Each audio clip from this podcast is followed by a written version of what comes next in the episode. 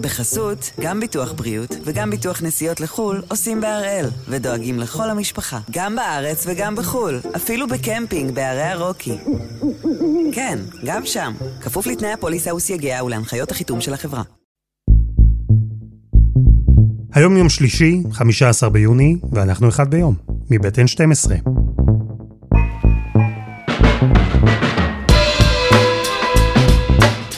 אני אלעד שמחיוף, ואנחנו כאן כדי להבין טוב יותר מה קורה סביבנו, סיפור אחד ביום, כל יום. והפעם אנחנו שואלים, איך מעבירים שלטון בישראל?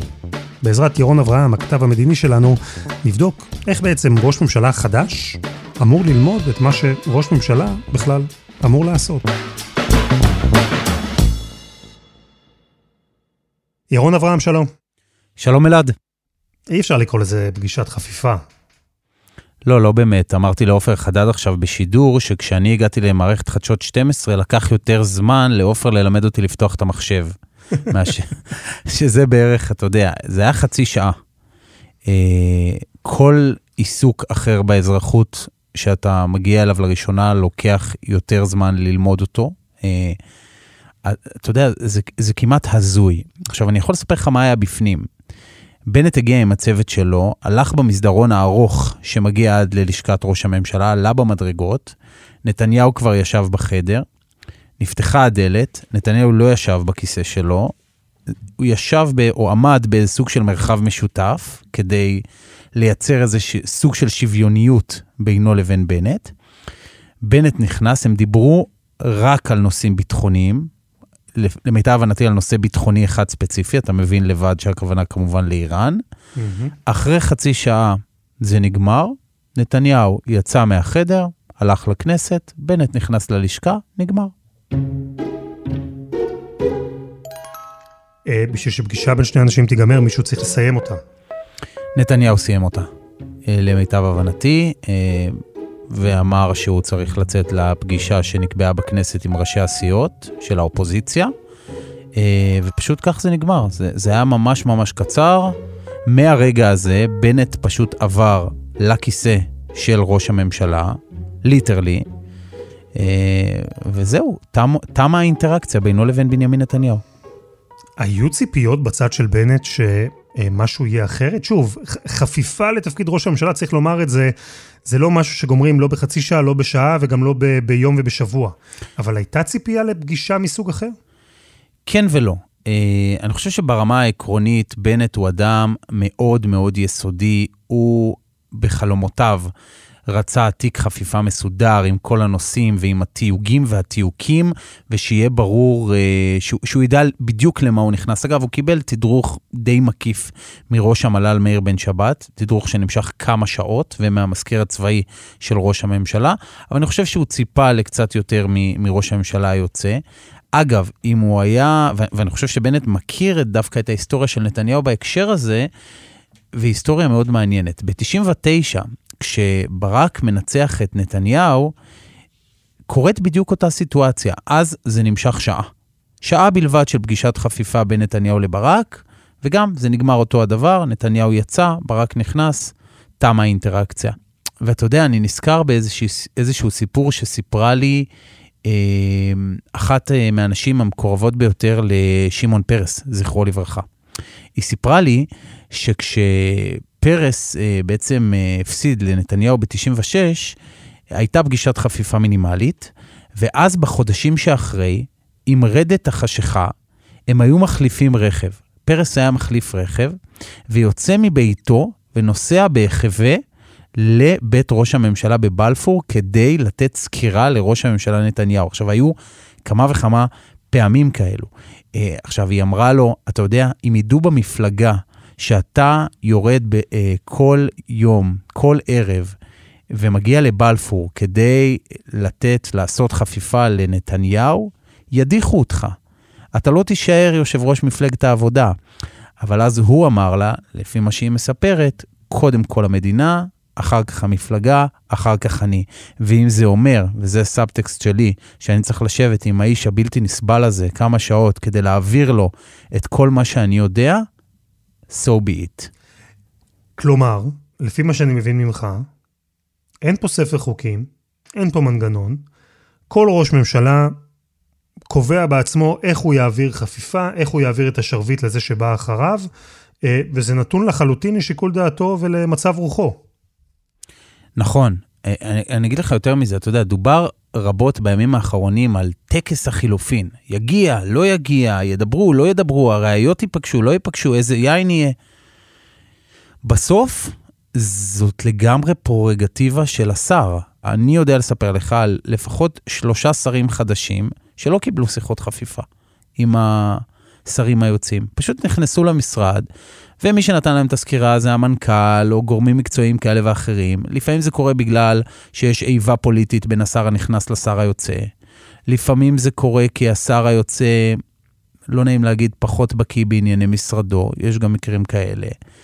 אני מסכים איתך שלגבי ראש ממשלה, יש בזה משהו קצת פרוורטי אפילו, ש, ש, שאין נוהל חפיפה מסודר. אמ, ויכול להיות כזה. יכול להיות כזה אה, אם רק ראש הממשלה המכהן יחליט שהוא יוצר אחד כזה. נתניהו, אני, אגיד לך את זה מהיכרות איתו, זה לא באמת עניין אותו. הוא רצה לגמור עם זה מהר, ולדעתי יש פה גם איזשהו מסר פוליטי. מה הוא רוצה בעצם לאותת לבנט?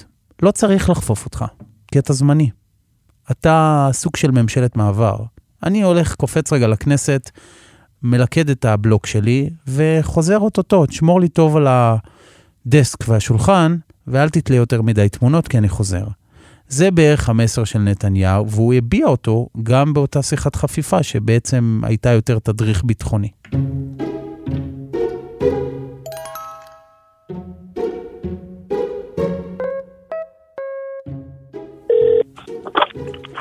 הלו. עובד יחזקאל, שלום. שלום אלעד. אתה היום אה, יושב ראש חברת טרה לייעוץ ומחקר אסטרטגי, אבל אנחנו רוצים לדבר איתך כמזכיר הממשלה לשעבר, איש סודו של אה, אולמרט, כשקיבל את תפקיד ראש הממשלה וגם כשהעביר אותו הלאה. אתה זוכר את הרגע הזה בשנת 2006, שבו התברר לך שבנסיבות טרגיות אתם עוברים ללשכת ראש הממשלה? כן, אתה יודע, אלעד, יש רגעים בחיים שאתה לא שוכח, כי אני זוכר איך באותו יום אה, הייתי עד שעה מאוחרת יחסית בלשכתי במשרד האוצר, היינו אז גם במשרד האוצר.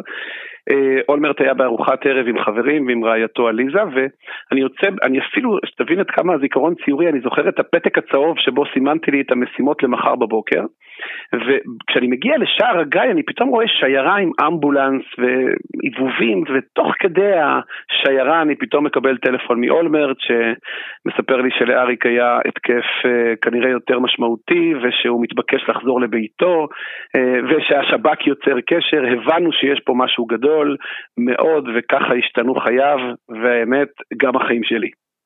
במקרה של אולמרט לא היה ראש ממשלה קודם שיוכל לעזור לו ולהעביר חפיפה. איך נראו חילופי השלטון בסיטואציה כזו? אה, מי הסביר לו בכלל מה הוא אמור לעשות? תראה, האמת, הזיכרון המרכזי שיש לי מיום למחרת, כמובן שלא ישנו אה, באותו לילה הרבה. אה, הגענו בבוקר לאותה לשכה שבה, אתה יודע, יום לפני הוא היה שר, ויום בבוקר הזה הוא פתאום ראש ממשלה, ממלא מקום. אה, המולת אדם, הרבה מאוד גורמים, ואולמרט היה מספיק מדויק כדי להגיד, חבר'ה, קודם הנושאים הביטחוניים. ובאמת, רובו הגדול של אותו יום, מעבר כמובן לתקשורת ולדרמה הגדולה, הציר המרכזי היה לשבת החבר'ה הביטחוניים, לקבל מהם תדריכים אה, ולהיכנס לתוך, ה, אה, לעובי הקורה. התהליך היה גם מהיר, גם אינטנסיבי, אה, ולשמחתי הרבה גם די מהר הגענו לאיזשהו אישור קו שראש הממשלה נכנס לתפקיד ופשוט ניהל אותו. כלומר, אתה מדבר על, על היום הראשון שבו בעצם ראש הממשלה מנהל מרתון של שיחות עם בכירי מערכת uh, הביטחון כדי להבין את המצב ולהבין איך הוא אמור לתפקד. Uh, זה דבר שהוא מוסדר באיזושהי תשתית, או שכל ראש ממשלה שנכנס פשוט יכול להחליט לעצמו איך הוא עושה ומה הוא עושה? תראה, אתה שואל פה שתי שאלות מצוינות אלעד, אבל הן שתיים. השאלה הראשונה היא, האם יש אה, אה, נוהל, מהלך של העברת שלטון אה, בישראל, ושתיים, האם כל ראש ממשלה עושה מה שבא לו? אז התשובה לשאלה הראשונה היא אין, והתשובה לשאלה השנייה לצערי היא כן. בואו ננסה להבין למה. קודם כל, אין כאן נוהל העברת שלטון. אה, לנשיא האמריקאי יש 70 יום אה, להיערך לכניסתו לתפקיד וכך גם לכל המערכת האדמיניסטרטיבית שלו. אה, ואני כשהייתי מזכיר ממשלה ניסינו לבנות את ספר החלפת השלטון בישראל. לא הלך, הוא, גם, הוא נשאר עוד אחד מאותם ספרים וחוברות שממלאים את uh, המדפים והארונות בארונות הממשלה. השאלה היא למה בכלל יזמתם uh, ספר כזה? איזה ואקום ספר החלפת שלטון אמור היה למלא? אה, במדינת ישראל אין חוק ראש ממשלה. לא רק שאין חוק ראש ממשלה, אם תסתכל על החוק, אחד האנשים שהחוק הכי פחות נוגע בו זה ראש הממשלה. ולמה מתייחס החוק בסוגיות שקשורות לראש הממשלה? לאיך הוא מתמנה ואיך הוא מסיים את תפקידו בנסיבות כאלה או אחרות. אפס מילים על התפקיד, על מרכיבי התפקיד, על מבנה משרדו, מבנה לשכתו. בנט עכשיו יכול לבוא ולעשות, זה לא נעים להגיד, אבל ככל העולה על רוחו. כי אחד, אף אחד לא עשה לו תהליך מסודר של חפיפה, ושתיים, אין שום מנגנון מקובע בתפיסת הממשל הישראלית שאמור לעזור לראש ממשלה חדש להתחיל לתפקד. אין, ואנחנו חייבים, ממש הגיע הזמן לחוקק את חוק ראש הממשלה בישראל כדי לעשות סדר. מה היה בספר חילופי השלטון אה, שיזמת וכתבת יחד עם השותפים שלך? ניסינו ליצור פלטפורמה, לקבוע מה צריכים לעשות משרדי הממשלה לקראת מערכת בחירות וחילופי שלטון. ממש ירדנו גם לפרטי פרטים, וניסינו לקבוע נוהל הצגה שנתן בסך הכל שבעה ימים, מהרגע שהממשלה מושבעת ועד שהשרים אה, והצוותים שלהם נכנסים לתפקיד, שהם שבעת ימי למידה. אה, חשבנו שזה יהיה נכון שתהיה רציפות שלטונית, זאת אומרת, בעלי התפקידים ממשיכים למלא את תפקידם, בעלי התפקידים החדשים לומדים, והכניסה בפועל אה, לתפקיד אה, מתקיימת שבוע לאחר מכן. אה, כמו שאמרתי, במדינת ישראל הרבה דברים נכנסים לארון, המלצה כזאת הייתה מחייבת שינויי חקיקה ושינויי תקנון בעבודת הממשלה. אה, נתניהו החליף את אה, אולמרט ב-2009, וסדר העדיפויות שלו כנראה היה אחר, והתהליך הזה לא התקדם. יש לזה אח ורע בעולם? אה, לפי, שוב, הידע שלך והמחקר שעשיתם, יש מדינות שבהן העברת השלטון נעשית בצורה מבולגנת כל כך? תראה, אה, אצלנו, אצלנו זה פחות מסודר ממקומות אחרים, אה, בלשון המעטה. וכבר אנחנו לא יכולים להגיד לעצמנו שאנחנו צעירים, אנחנו בני 73, זה באמת חתיכת גיל, מה שנקרא. מאז ימי בן גוריון, עוד לא קרה פה תהליך מסודר בכל מה שקשור לתפיסת עולם ממשלית בישראל. אה, אנחנו משנת 48 כבר 73 שנים אה, חושבים, טוב נו, אנחנו מתעסקים יותר מדי בביטחון, מתישהו יגיע הזמן להתעסק במשילות. הזמן הזה עבר, המשילות מחייבת אותנו להיכנס לתהליכים מסודרים, כמו ביתר המדינות הדמוקרטיות המתוקנות בעולם. עובד יחזקאל, תודה רבה. תודה רבה, אלעד. חסות אחת, וממש מיד חוזרים. בחסות, גם ביטוח בריאות וגם ביטוח נסיעות לחו"ל עושים בהראל, ודואגים לכל המשפחה, גם בארץ וגם בחו"ל, אפילו בקמפינג בערי הרוקי. כן, גם שם, כפוף לתנאי הפוליסה וסייגיה ולהנחיות החיתום של החברה. ירון, לנפתלי בנט יש אמנם ניסיון, הוא היה שר ביטחון, היה חבר קבינט, הוא מכיר את המציאות הביטחונית היטב. אבל להיות ראש ממשלה זה הרי יותר מזה. יש פה מארג שלם, החל מההחלטות הכי קריטיות במגוון של תחומים, ועד העניינים הטכניים הקטנים. איך לומדים את כל זה? קודם כל הוא צריך לבנות לעצמו רשת אה, טובה, משמעותית וצפופה של אנשים שהוא יכול לסמוך עליהם. אה, ותחשוב כמה תפקידים הוא צריך למנות, כמה בעלי תפקידים. אה, החל ממזכיר ממשלה חדש ועד ראש מל"ל חדש ובהמשך מזכיר צבאי חדש, ויועץ תקשורת וראש מערך הסברה לאומי. וזה, וזה יהיה קשה, כי נתניהו נמצא שם כבר 12 שנה. תחשוב שמשרד שלם, אפילו יותר מזה, מערך שלם מגויס אה, לאופי של אדם אחד. אה, לסגולותיו, למגרעותיו, זה, זה ממש לעשות מהפכה בכל הסביבה הפוליטית השלטונית של מדינת ישראל. זה לא דבר שייקח יום או יומיים, זה ייקח זמן.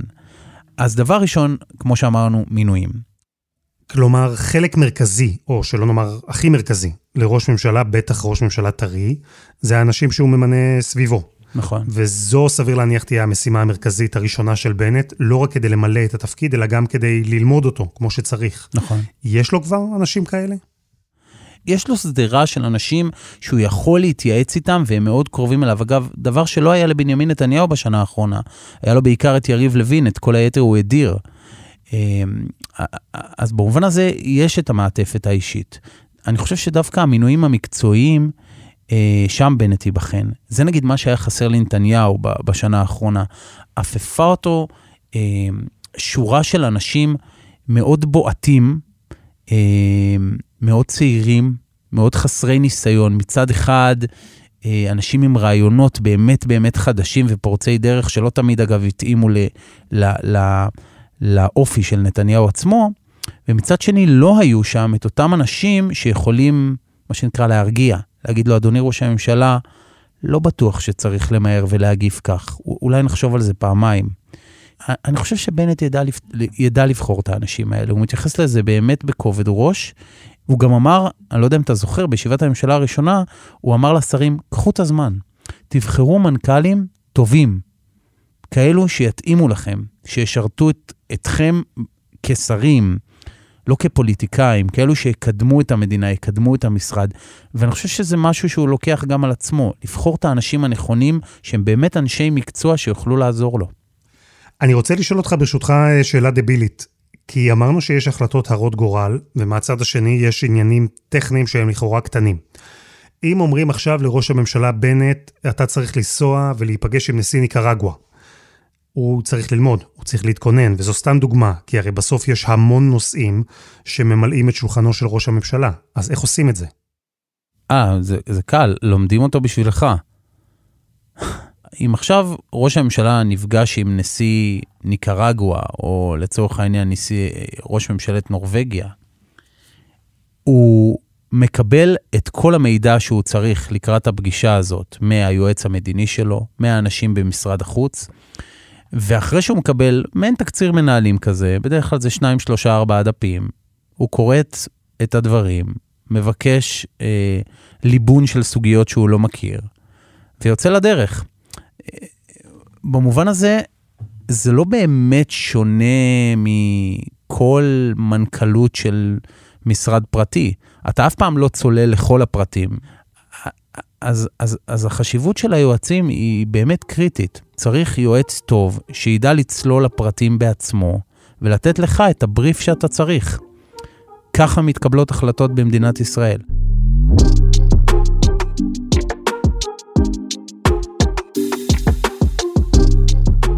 יכול להיות שאנחנו קצת מפריזים בחשיבות של שיחות החפיפה האלה. יכול להיות שבעצם אין באמת משהו שאפשר להעביר, מידע אה, פרקטי שאפשר להעביר בשיחה, אפילו אם היא תהיה כמה שעות, אה, והעבודה האמיתית בעצם צריכה להיעשות על פני אורך הרבה יותר זמן? אני חושב שהתשובה היא אמביוולנטית. מצד אחד, יש, כמו שאמרתי, את גורמי המקצוע במשרד שהם חשובים יותר. חשוב יותר להיפגש עם המזכיר הצבאי, חשוב יותר להיפגש עם ראש המל"ל, עם מזכיר הממשלה היוצא, וזה ייתן לו את המעטפת שהוא צריך, הוא יגשר על הפער מאוד מהר. אני חושב ש... וזה החלק השני של התשובה, שה, שהחשיבות בסוף היא דווקא לא במידע הכללי, אלא במידע הפרטני. איפה נמצאות, אה, נקרא לזה, הקושיות היותר בעייתיות אצל מנהיגים מסוימים. הרי נתניהו בסוף 12 שנים בשלטון, 15 שנה בסך הכל, הוא מנהיג מוערך בעולם. תחשוב כמה דברים הוא יכול להעביר לנפתלי בנט, לראש הממשלה, שהוא בחר לא לעשות את זה, כדי לא לתת לו את ארגז הכלים הזה. אני מאמין שבנט ירכוש את ארגז הכלים הזה מהניסיון, כמו שאתה מגיע למקום עבודה, אפרופו הדוגמה הקודמת שנתתי. כשהגעתי לחדשות ערוץ 12, ואתה גם יודע את זה, היו כמה חיוכים, אבל בסך הכל קפצנו לבריכה, נכון? זאת אומרת, זה... למדנו תוך כדי תנועה. אה, אני חושב שככה בנט ילמד בסוף, עצוב ככל שזה יישמע. ירון אברהם, תודה רבה. תודה אלעד.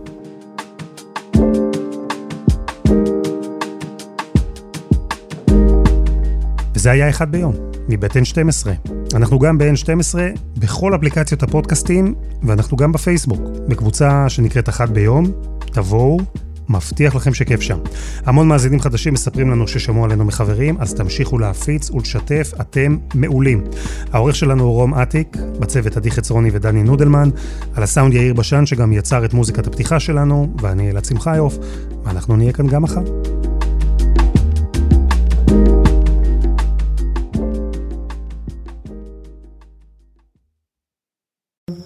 בחסות, גם ביטוח בריאות וגם ביטוח נסיעות לחו"ל עושים בהראל, ודואגים לכל המשפחה, גם בארץ וגם בחו"ל, אפילו בקמפינג בערי הרוקי.